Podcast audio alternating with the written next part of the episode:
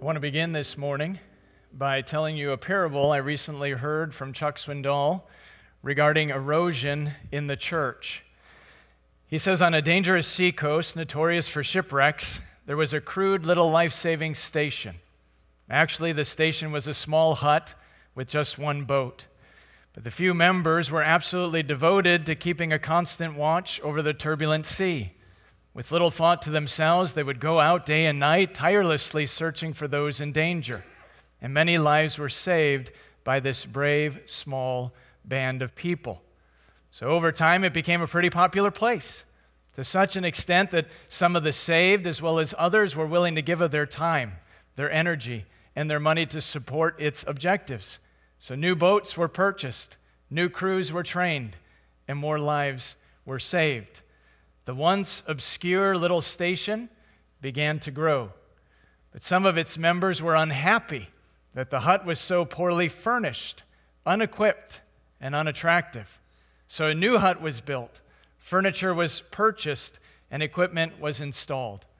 By its completion, the life saving station had become a beautiful gathering place. But its objectives began to shift. It was now more like a clubhouse. And saving lives, rescuing the lost, encouraging the troubled, and helping the weak rarely occurred. In fact, fewer members were interested in braving the sea on life saving missions. About that time, a large ship was wrecked off the coast, and the boat crews brought in loads of cold, wet, sick, half drowned people. They were dirty, they were hurting, they were lost, and they were lonely. And the beautiful new club suddenly became cluttered with messy people. So at the next meeting, there were strong words and angry feelings, which resulted in division among the members. Many wanted to stop the club's life saving activities altogether. Others insisted on saving lives. They argued it was their primary objective, that their only reason for existence was to minister to those in need. But unfortunately, they were voted down and were told that if they wanted to continue saving lives, they could start a new life saving station down the coast, which they did. However, in years to come, that new station experienced the same old changes. It too evolved into another club. And Yet another life saving station began. So history repeated itself. And if you visit the coast today, you'll find a number of exclusive, impressive, beautiful clubs along the shoreline owned and operated by slick professionals who have lost all involvement in the saving of lives. Shipwrecks still occur, but unfortunately, most people are not saved. Instead, they drown at sea, while so few even seem to care anymore. You need to know the message of Jude is a direct attack on this kind of erosion in the church. But it's the easiest thing in the world to happen, isn't it? Because new ideas creep in, new ideologies over time, until the whole direction of the church changes. And we become a country club, a holy huddle, a place to gather together as exclusive folk using insider language, patting ourselves on the back and applauding all that we have done, even though we haven't done anything. The ministry of the church is God's saving ministry. He delivers people from the dominion of sin and death to the glory of eternal life by grace alone, through faith alone, in Christ alone. So he deserves all the glory. In fact, turn with me to the book of Jude. Page 1027, if you're using one of the Bibles in the chairs in front of you. Outlines right there in your Bible. Message of Jude is all about number one, contending for the faith, and number two, pers- persevering in the faith. Knowing that God is the one who saves, and God is the one who protects, and God is the one who promises to take us all the way home to glory. So, God deserves the glory. Look at how Jude ends, verse 24. He says, Now to him who is able to keep you from stumbling and to present you blameless before the presence of his glory with great joy, to the only God our Savior, through Jesus Christ our Lord, be glory, majesty, dominion, and authority before all time and now and forevermore. This morning, 12 reasons Jesus came to die. Reason number 10 to keep us from stumbling. So that's where we're going. But to get there, we need to start all the way back in verse 1. If you would, go ahead and follow along as I read verses 1 to 4. Jude, a servant of Jesus Christ and brother of James, to those who are called, beloved in God the Father, and kept for Jesus Christ, may mercy, peace, and love be multiplied to you. Beloved, although I was very eager to write to you about our common salvation, I found it necessary to write appealing to you to contend for the faith that was once for all delivered to the saints. For certain people have crept in unnoticed, who long ago were designated for this condemnation, ungodly people who pervert the grace of our God into sensuality and deny our only Master and Lord, Jesus Christ. Obviously, the main point in Jude's deep desire for these dear believers is to contend, A, for the reality of the one true faith. But to get there, we need to answer some pretty important questions, like number one, who wrote Jude? And number two, who is the audience? Both are answered very quickly in the letter. Verse 1 says, Jude, a servant of Jesus Christ, and notice, brother of James. Most likely, this is James, the brother of Jesus well known leader of the church in Jerusalem, which means that Jude was also the half brother of Jesus. Now, the reason this is so fascinating is that Jude doesn't tell us any of that, does he? No, he doesn't introduce himself as the half brother of Jesus. Why not? Because that doesn't matter. What matters is what he says in verse 1 that he's a servant of Christ. And that's why he's writing, because he loves God and he loves the people of God. So he desperately wants these dear believers to contend for the faith once for all delivered to the saints. Before we go there, number two, who's the audience? Well, the end of verse 2 gives us a glorious description. It says, To those who are called, beloved in God the Father, and notice, kept for Jesus.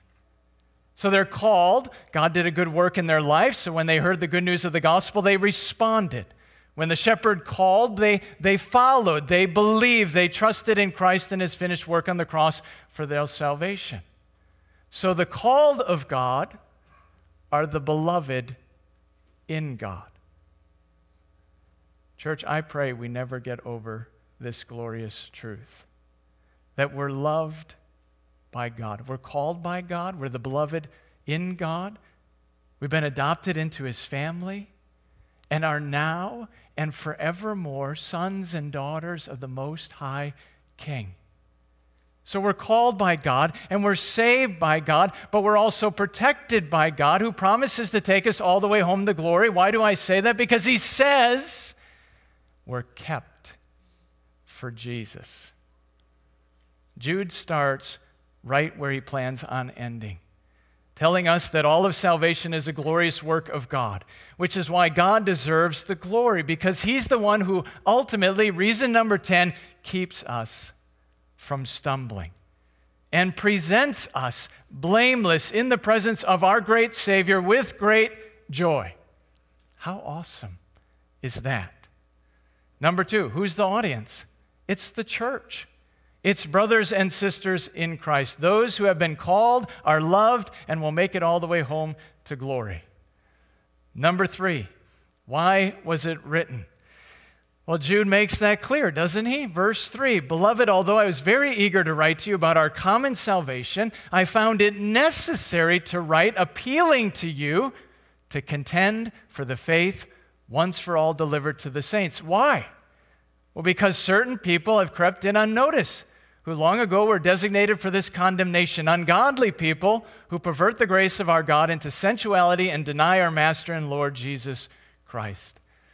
So Jude wanted to encourage these dear believers in the wonderful truths of the gospel, but now he felt compelled, in light of the present circumstances, to warn them, to urge them, to inspire them, to contend, to engage, to labor, wrestle, and fight, if necessary, for the faith once for all delivered to the saints. Before we move on, I think it's essential that we clearly define the faith once for all delivered to the saints. Because that's the issue, isn't it? That certain people have crept in unnoticed who pervert the faith. They twist it, they turn it, they manipulate the good news of the gospel into sensuality so, ungodliness, licentiousness. And by doing so, they deny our Master and our Lord Jesus Christ. So, here's the question What exactly is the faith that they're perverting? Well, it has to include the core truths of the gospel, which starts with God that He created us in His image. Male and female, He created us. So He's the creator, we're the creatures. He's God, and we are not. Which means He has all the authority in the world to command us on how to live, which He does. That's what the Bible is all about. God's instructions on how we are to live for His glory. And the promise that if we do, we'll be blessed, but if we fail to do, we'll be cursed for all eternity. And unfortunately, that's where the bad news comes in, right? The reality that we're sinners in Adam and that we deserve God's judgment, which, by the way, is often left out of most sermons. Why is it left out of most sermons? Because nobody wants to hear the bad news. Do you understand? The good news of the gospel doesn't make any sense if you don't put it in contrast with the bad news of God's righteous anger against those who've disobeyed him. So, the truth that God is creator, that we're his creation, and that we've sinned and rightly deserve God's wrath. But it also includes the truth about who Jesus is and what he's accomplished on the cross. So, the person and the work of Christ. The fact that Jesus is the unique God man, that he's 100% God, that he's 100% man, so that he might be an adequate substitute for our sin. And the fact that salvation is only secured through faith alone, meaning it's not works. You can't earn your way to God. Do you understand this morning that every other religion in the world teaches a works based righteousness, a works based salvation.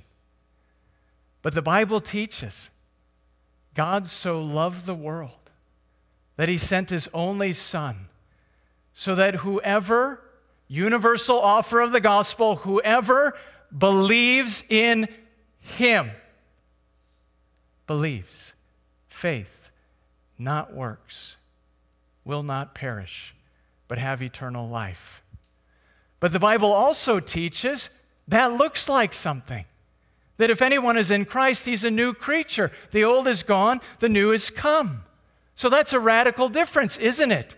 That in Christ, you're a brand new creature that you're born again by the Spirit and you start living a brand new life, putting off your old former manner of life, which is corrupt through deceitful desires, renewed in the spirit of your mind, and you start putting on the new life, which is created after the likeness of God in true righteousness and holiness. That's radical change. You understand? That's where the tension is with these false teachers because their lives never changed. Verse 4 says, They pervert the grace of God into sensuality. So they twist and turn and manipulate the good news of the gospel into licentiousness and wicked living. And by doing so, they deny our only Master and Lord, Jesus Christ. Now, what does that mean exactly? It means they profess to know God with their lips, but they deny him with their lives. And as a result, Titus 1:16 says they're detestable, disobedient, and totally unfit for heaven, just like we saw last week, Hebrews 12:14, without holiness no one will see the Lord. Let me just pause to ask this really hard but absolutely necessary question Is that you this morning? Do you profess to know God with your lips, but deny Him with your life? Don't misunderstand me. I'm not saying that you're saved by your good works, but I am saying that you're saved for good works. True faith in Christ always demonstrates itself in good works. So, asking the question do you really have a transformed life? Is there really enough fruit in your life to prove your root of faith is grounded, tapped into, and abiding in the Lord Jesus? True faith looks like something. New creatures in Christ look like something. And make this connection because you can't teach what you haven't learned. Meaning, you can't contend for the faith once for all delivered to the saints if you either don't know what that faith is or haven't ever truly believed in Jesus. Let me appeal to you to not be afraid to ask yourself the hard question Is my profession of faith in Christ really backed up by a life that is truly lived for Christ? And if not, then plead with God to have mercy on your soul. There's no greater issue of greater importance in all the world than the salvation of your own soul. As we move forward, I want you to see the connection between point A and point B. Because Jude wanted to encourage these dear believers by writing about their common salvation, but he changed his plan seemingly abruptly in order to appeal for them to contend A, for the reality of the one true faith. But why did he do that? Because of B, the reality of false teachers. So as we transition to verses 5 to 16, Jude is going to tell us four crystal clear truths about these people.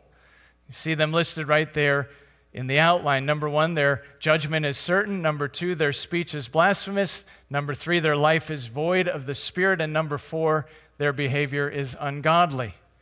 We're going to take them one at a time, walking right through the text. Just by way of a quick warning, there is a bunch of strange things going on here in the book of Jude that I'm not going to have a chance or have time to comment on. I'm happy to talk to you after, but just trying to get the lay of the land, highlighting exactly who these false teachers are and what they're doing. Starting with number one, the fact that their judgment is certain. Follow along as I read verses 5 to 7. Jude says, verse 5 Now I want to remind you, although you once fully knew it, that Jesus, who saved the people out of the land of Egypt, afterward destroyed those who did not believe. And the angels who did not stay within their own position of authority but left their proper dwelling, he has kept in eternal chains under gloomy darkness until the judgment of the great day. Just as Sodom and Gomorrah and the surrounding cities, which likewise indulged in sexual immorality and pursued unnatural desire, serve as an example by undergoing a punishment of eternal fire. What's the main idea? Number one, judgment is certain. I mean, that's the point of each example. Starting with Jesus. Incredible, by the way, that Jude highlights Jesus here, verse 5, saving a people out of Egypt. Why is that incredible? Because he's talking about all the way back in the Old Testament, right? The book of Exodus. Jesus is the one who saved. But it's salvation in the midst of judgment, right? Because the Egyptians go chasing after the people of God right into the Red Sea, and what happens to them? They die, they perish, they're judged. But the fallen angels are no different. Verse 6 says they're kept in eternal chains until the final judgment, just as, verse 7, Sodom and Gomorrah, who are highlighted here because of the sin of homosexuality, right? I mean, that's what it means that they indulged in sexual immorality and pursued unnatural desires. Now, be clear. I understand this is a touchy subject in our culture. Homosexuality is no different than any other sin, including fornication, which is heterosexual activity outside the context of marriage. But all sin, whether it's homosexuality, fornication, pride, or stealing, or disobeying your parents, or greed, or envy, they're all deserving of judgment. That's the point, verses 5 to 7. For those who deny Christ, number one, judgment is certain. Why is that? Well, because number two, their speech is blasphemous, meaning it's ultimately against God. Jude says, verse 8, Yet in like manner, these people, also relying on their dreams, defile the flesh, reject authority, and notice they blaspheme the glorious ones. So, not just speaking evil against God, but blaspheming, blaspheming the entire heavenly host, which is crazy. Who does that? Who blasphemes the entire heavenly host? Well, apparently, these people. Verse 9, notice the contrast. But when the archangel Michael contending with the devil, was disputing about the body of Moses. What is that all about? I have no idea. What I do know is he's contending for the faith. Why do I say that he's contending with the He's contending with the devil. Context, he's contending for the faith. Let me explain, right? The number one good guy, Michael, is contending against the number one bad guy, the devil. He's contending for the faith. But even in doing so, verse 9, he does not presume to pronounce a blasphemous judgment, but says, The Lord rebuke you. See, Michael leaves all of that in God's hands. So surely the God of all the earth will do what is right, especially when it comes to judgment. So Michael is clear judgment is the Lord's, that's his prerogative. But these people, verse 10, blaspheme all that they do not understand. And what's the consequence? They are destroyed by all that they, like unreasoning animals, understand instinctively. What do they understand instinctively? Sin. Specifically, the sin of blasphemous speech against an infinitely holy God, which is why their judgment is certain. They absolutely 100% deserve God's wrath, not only because, number two, their speech is blasphemous, but also because, number three, their life is void of the Spirit. Jude says, verse 11, Woe to them, for they walked in the way of Cain, and they abandoned themselves for the sake of gain to Balaam's error, and perished in Korah's rebellion. So again, Jude's highlighting that judgment is certain. But for what? He tells us, verse 12. These, meaning these people, right? Same group of people all the time, these are hidden reefs at your love feasts. And they feast with you without fear. So they're hiding under the service in, this, in and amongst the people of God, but they have no fear of God before their eyes. He says they're shepherds feeding themselves. They're selfish. They don't give a rip about the people of God. Jude says they're waterless clouds swept along by winds. They're fruitless trees in late autumn, twice dead and uprooted. Verse 13, they're wild waves of the sea, casting up the foam of their own shame, wandering stars for whom the gloom of utter darkness has been reserved forever. Do you hear how all those analogies highlight emptiness? Waterless clouds have no rain. Autumn trees have no fruit. Wandering stars provide no light. Their lives are void of the Spirit. Why do I say it like that? Well, look at what Paul, what Joan, look at what Jude says about them, verse 19. He says, It is these who cause divisions, for they are worldly people who are devoid of the Spirit. So clearly, they're not new creatures in Christ. They're not born of the Spirit, which is why they're not walking in newness of life. And so they're deserving of God's judgment, which is certain. Verse 13 For whom the gloom of utter darkness has been reserved forever. Brings us to number four their behavior is ungodly. Jude says, verse 14, it was about it was also about these that Enoch, the seventh from Adam, prophesied, saying, Behold, the Lord comes with ten thousands of his holy ones to execute judgment on all. Again, the certainty of judgment. But notice here, as I continue to read, how many times he highlights their ungodliness. Jude says, And to convict all the ungodly of all their deeds of ungodliness. But they have committed in such an ungodly way, and of all the harsh things that ungodly sinners have spoken against themselves. Four times, one verse. Do you think that Jude has a point? He's got a point. Their behavior is ungodly. But what exactly does that ungodliness look like? Here it is, verse 16.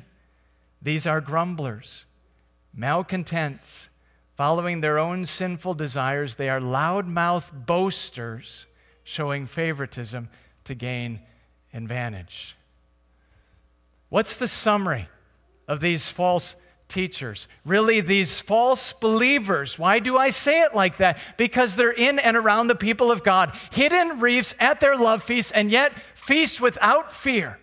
So they profess to know God with their lips, but their hearts are far from Him. So by their deeds, their words that they speak, the actions that they do, the attitudes that they have, they radically deny the God that they profess to know.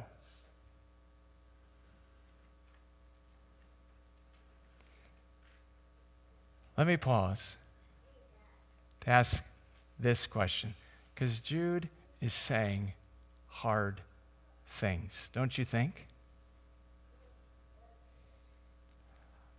How should we respond to verses 5 to 16? How should they impact us as we wrestle through them? Well, for starters, I don't think there's any place here for arrogance. I mean, I don't think there should be a single one of us sitting here thinking, boy, oh boy, I'm just super thankful that I'm not like these guys. Right? That, I'm just saying that would be an easy place for us to go. What a bunch of wicked sinners those people are. I'm so grateful I'm not like that. Why shouldn't we go there? Because apart from the grace of God, so go I.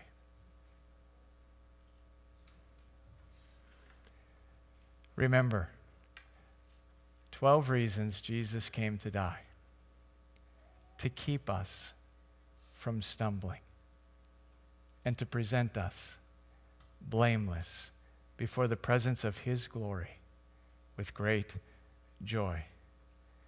So we should humbly recognize this could easily be one of us apart from the grace of God, which again is why Jude is writing. He's got two things that he's trying to accomplish in this little letter. Number one, he wants us to contend for the faith once for all delivered to the saints. But he also wants us to persevere in that faith. And how exactly do we do that? Well, I think Philippians 2:12 says it best. That we're called to work out our salvation with fear and trembling. That's true. Work out your salvation with fear and trembling at the same time as knowing that God is at work within us to will and to work for his good pleasure.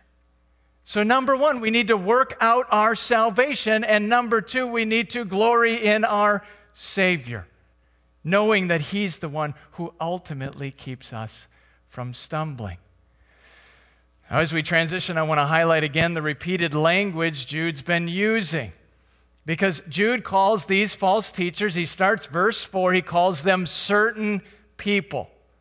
Then, over and over and over again, from verses 5 to 16, he keeps saying, referring to those same people, he says, These people, these people. Verse 8, look with me. These people rely on dreams, defile the flesh, and reject authority. Verse 10, these people blaspheme all that they do not understand. Verse 12, these people. These people are hidden reefs, waterless clouds, fruitless trees. Verse 16, these people are grumblers, malcontents, loudmouth boasters. Now look at verse 17. But you, but you must remember, beloved. First comment Jude is obviously transitioning here. Was just talking about false teachers. Now he's speaking to the saints. How do we describe the saints? Look again at verse 1. To those who are called, the beloved in God, who are kept for Jesus. There's a clear shift in the text from contending for the faith to persevering in the faith. And to do so, to persevere in the faith, he's going to give us four very clear commands on what it looks like to A, work out our salvation. Again, they're right here in your outline. Number one, remember the word of God. Number two, keep yourself in the love of God. Number three, have mercy on doubters. And number four, do your very best to save the lost from judgment. So listen as I read verses 17 to 23. See if you can pick up those commands. I'll try to highlight them for you as I read through it. Look what Jude says, verse 17.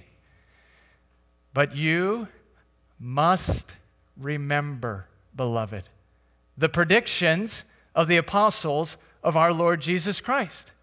That's command number one. Remember the word of God. Verse 18, they said to you, in the last time there will be scoffers following their own ungodly passions it is these who cause divisions, worldly people devoid of the Spirit. But you, beloved, building yourselves up in your most holy faith and praying in the Holy Spirit, here's command number two, verse 21 keep yourselves in the love of God, waiting for the mercy of our Lord Jesus Christ that leads to eternal life. Command number three, verse 22 and have mercy on those who doubt. Last but not least, command number four, verse 23 save others by snatching them out of the fire. To others, show mercy with fear, hating even the garment stained by the flesh. So, command number one remember the Word of God.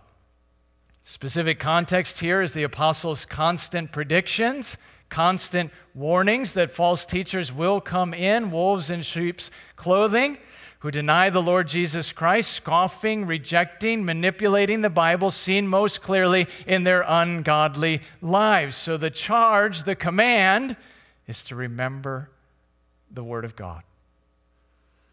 To know that in a world that seems totally confused, where up is down, and down is up, and girls are boys, and boys are girls, and there's gender dysphoria, gender identity, and the need for gender pronouns.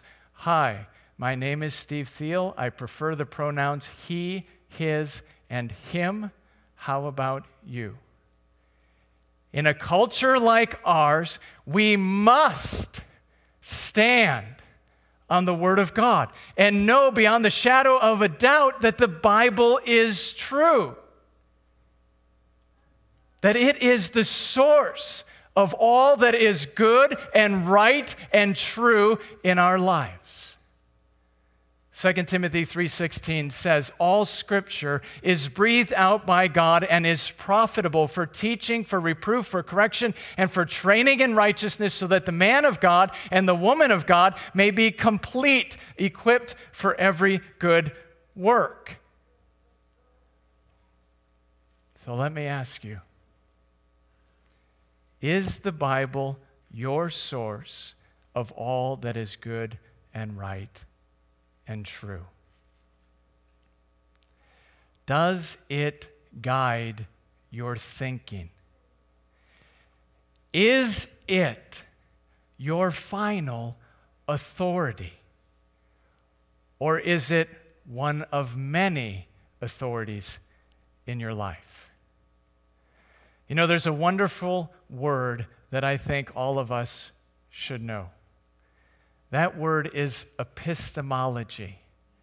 Epistemology, you can write it down. Epistemology. Ology means the study. What does epistos mean? It's what you believe, it's the study. Why do I believe what I believe? What is your epistemology? Is it the world? Or is it the Word of God? In a world that is filled with all sorts of theories and ideologies, we have to know that we believe what we believe because the Bible is our source of all that is good and right and true, which means we need to remember the Word of God. How do we do that? How do you remember anything? By reading, by studying, by memorizing, by testing yourself day in and day out to make sure you know what it says. What is John chapter 1 about? Test yourself. What is it about? Did you read it? Did you read it yesterday? Oh, yeah, my Bible reading plan has got me in the book of John. Oh, how far are you? John 4. What happened in John 1? No idea. How does that happen? Test yourself. Read the Bible, study the Bible, memorize the Bible, know the Bible so that it's so ingrained in your mind that you cannot forget it, even if you tried. Did you know that Elisabeth Elliot, missionary to the Auca Indians, author, Christian speaker, that she died at the age of 88? But she died after suffering from dementia for 10 years 78 to 88. She's got dementia. You understand what dementia is, right? You, you, you, you lose your thinking. You're unclear about kind of everything. And if you go through that for 10 years, where do you end up? You end up not knowing anything. Yet she's interviewed at the end of her life in a time when she can hardly even engage the conversation, doesn't even really know what's going on. And yet, she quotes Scripture. What's left in my mind? Oh, I pray that it would be the Word of God rather than my own thinking. Because the Word of God is true. I pray that we would be those who are faithful to work out our salvation with fear and trembling every single day by the normal means of grace of reading our Bibles, that we would remember the Word of God. Number two, by keeping ourselves in the love of God. Now, how exactly do we do that? Well, Jude tells us in verses 20 to 21. And you pick it up with all of the ing words. Those are called participles. So there's a command with three participles. I'll walk you through it. Verses 20 and 21. But you, beloved, number one, by building yourselves up in your most holy faith, and number two, by praying in the Holy Spirit, here's the command keep yourselves in the love of God. How? Number three, by waiting for the mercy of our Lord Jesus Christ that leads to eternal life. So he gives us three things to keep ourselves in the love of God, right? Building yourselves up in your most holy faith, praying in the Holy Spirit, and waiting for the mercy of our Lord Jesus Christ. Those are the three things that we should do. What do all those things have in common? Well, they're all related to your time alone with the Lord. So you're personally, individually, on your own, by yourself, cultivating your relationship with God. That's what I mean every Sunday when I say we exist to know Christ and to make Christ known. So, first and foremost, you need to have an individual relationship with Christ. You need to know Christ. You need to love Him. You need to delight in Him. You need to deeply desire to spend time with Him. You need to cultivate a personal relationship with Him. I can't do that for you. I can't come into your house every morning and sit right next to you and say, hey, let's read together. Let's go through this. Hey, let's memorize some stuff. How's it going? What do you think about that? Let me test you. Are you listening? Right? I, I can't do that for you. And you can't do that for me.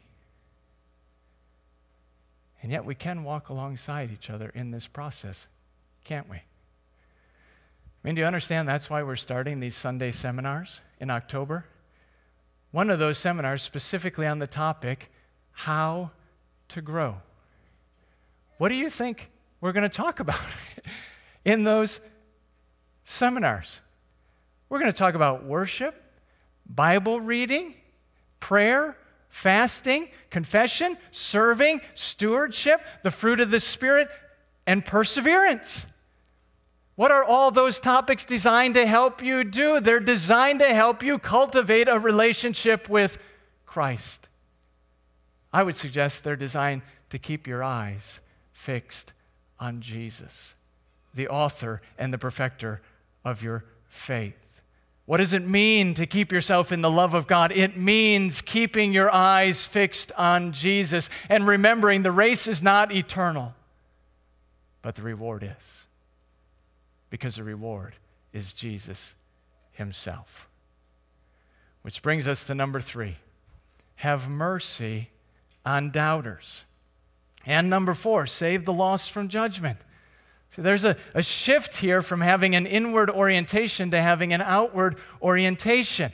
Right? The, the first two are about us. Now he starts shifting outward. When Jude says in verse 22, have mercy on those who doubt, he's talking about ministering the gospel to those outside of yourself, but who are inside the church.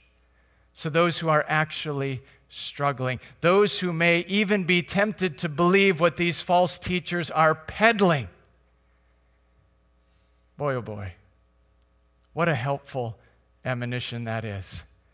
Because he's commanding us to be gracious and kind and merciful with one another and not demanding.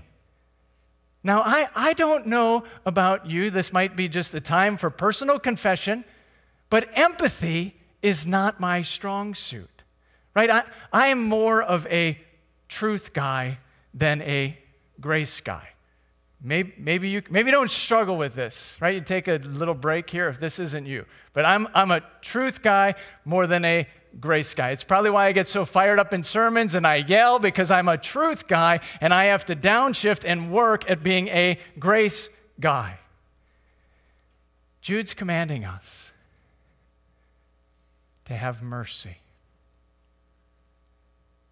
to be gentle, to be gracious to be kind and to be understanding with those who doubt. 1 Thessalonians 5:14 is so helpful to me. It says admonish the idle, encourage the faint-hearted, help the weak.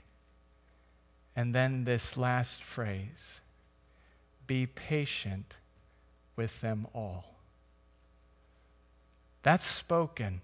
1 Thessalonians 5. That's spoken to every member in the church. So, not just pastors, but everyone. Everyone. Be patient with them all. Have mercy on those who doubt. Beloved, let me ask you is that a growth area for you this morning?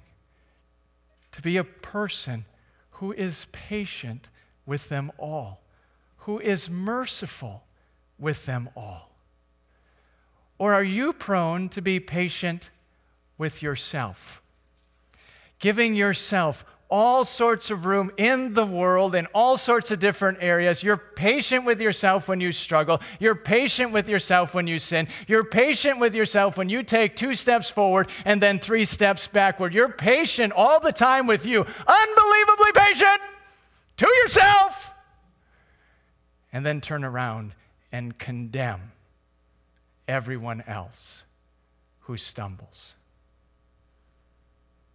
Oh, I pray that we would be a church absolutely known for truth. The Word of God is truth. We preach truth. But is also known for mercy and grace, that we would be patient with them all. Number four, save the lost from judgment.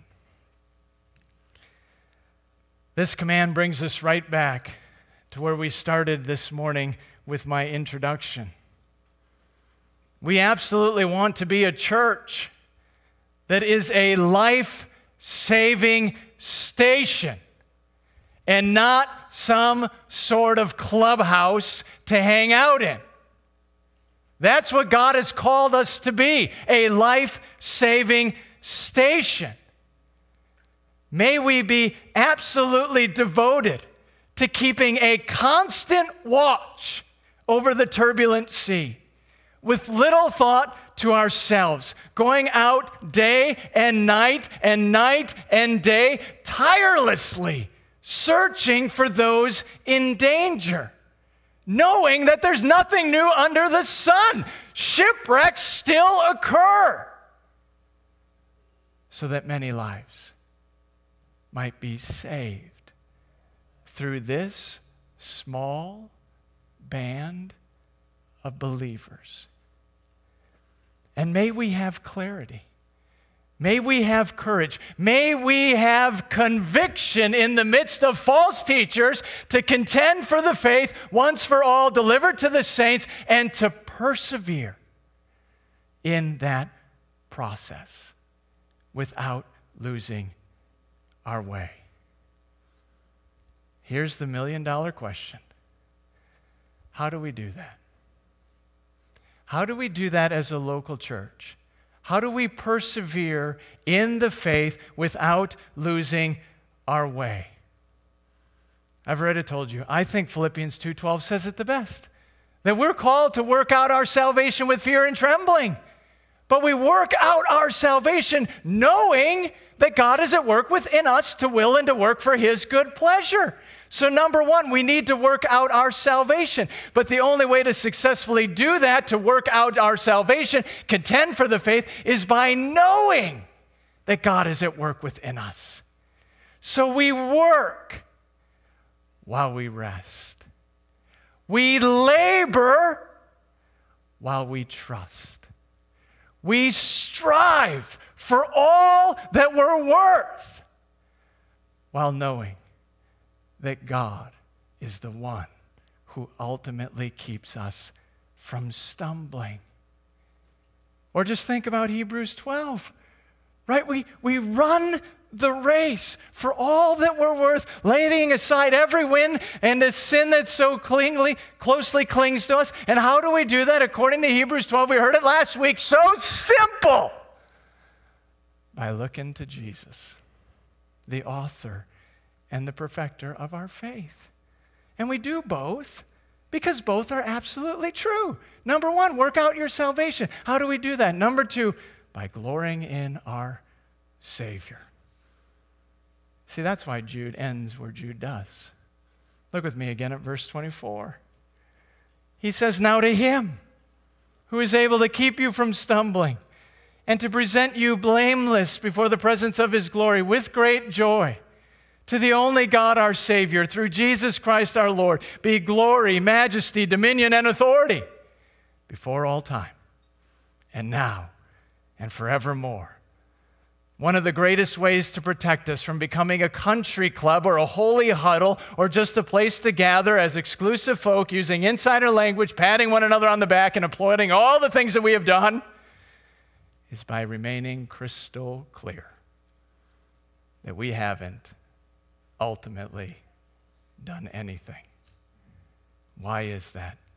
Because the ministry of the church is ultimately God's saving ministry. Think with me. Yeah, we're called to water and sow. But God is the one who causes the growth. Yes, we're called to work, but God is the one who keeps us from stumbling. That's exactly what Jude wants us to remember. That's why he says, Now to him. Who's the him? Little pedantic here. Who's the him? Be crystal clear. Who is the him? It's not you. You also need to be clear it's not me. And it is not the person who's sitting next to you. They are not your Savior, but to Him, to the only wise God. Right? Him. He deserves all the glory. It's not you, it's not me, it's not any one of us. It's God. To Him, to God who keeps you from stumbling. God is the one who keeps you from stumbling. And God is the one who presents you. Hear this glorious truth again. He presents you, look at the word, blameless before his presence with great joy. If that doesn't absolutely blow you away, then you probably haven't experienced it. Let me just be clear in saying that faith alone is in Christ alone. That is the only way for us to be blameless before a holy God. There's nothing you can do to earn God's favor. Your work will always fall short, which is why I'm appealing for you to glory in your Savior.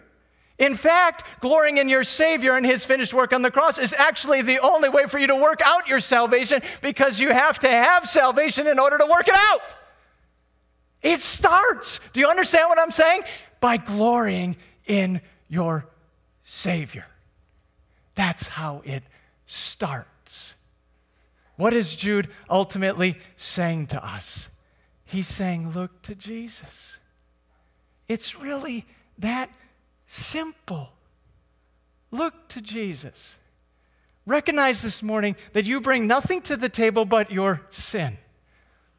You know, Jonathan Edwards once said, You contribute nothing to your salvation except the sin that made it necessary. That's what you bring to the table. You bring sin. Your sin is an inescapable reality. But don't you see that's what makes you a perfect candidate for the need for a Savior? And here he is Jesus. Jesus is the only one who can make you blameless. He is the only one who can cause you to stand in God's presence with great joy. I appeal to you, if you have not already, look to Jesus and be saved. And to you, dear believer, I say, Never stop looking. Never stop looking at what Christ's substitutionary death on the cross accomplished.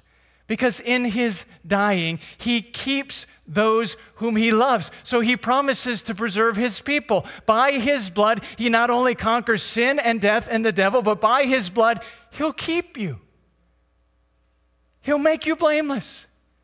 He'll cause you to stand in His presence with fullness of joy. By His blood, He promises to save you to the uttermost. Isn't that an encouragement to your soul this morning? That God guarantees you a place at the table. Even though you know that you don't deserve that place at the table. You understand what I'm saying? He preserves a place at the table. John 14. Such a delightful verse. You know the context of John 14? He's talking to the disciples, and the disciples are confused because Jesus says, I go away, but I'm going away so that I might prepare a place for you, so that where I am, there you may be also. What's he saying? He's saying, I've got a table and I'm going to set a place for you. There's a chair with your name on it. There's, there's a tablecloth and there's a place setting. There's a plate, there's fork and knife and spoon. It's right there. It's yours. You know what's there? There's a little one of those teepee things. Your name is on it. It's reserved. Nobody else can take it. It's your place at the table. What does he say in John 14? How do I know the way? How do I get to that place at the table? How do I know? What does he say? He says, I am the way. I am the truth. I am the life. He's saying something no different than what Jude is saying. Jude is saying, look to Jesus. Never stop looking to Jesus. And never, ever stop giving God all the glory for the great things that He has done, that He is doing, and that He promises to do in your life. Look at what Jude says, verse 25. To the only God, our Savior, through Jesus Christ our Lord, be glory, majesty, dominion, and authority when? Before all time? now, forevermore. Twelve reasons Jesus came to die. Number 10, to keep you from stumbling and to make you blameless, that you might stand in his presence with great joy, which is why he deserves all the glory now and forevermore. Let's pray.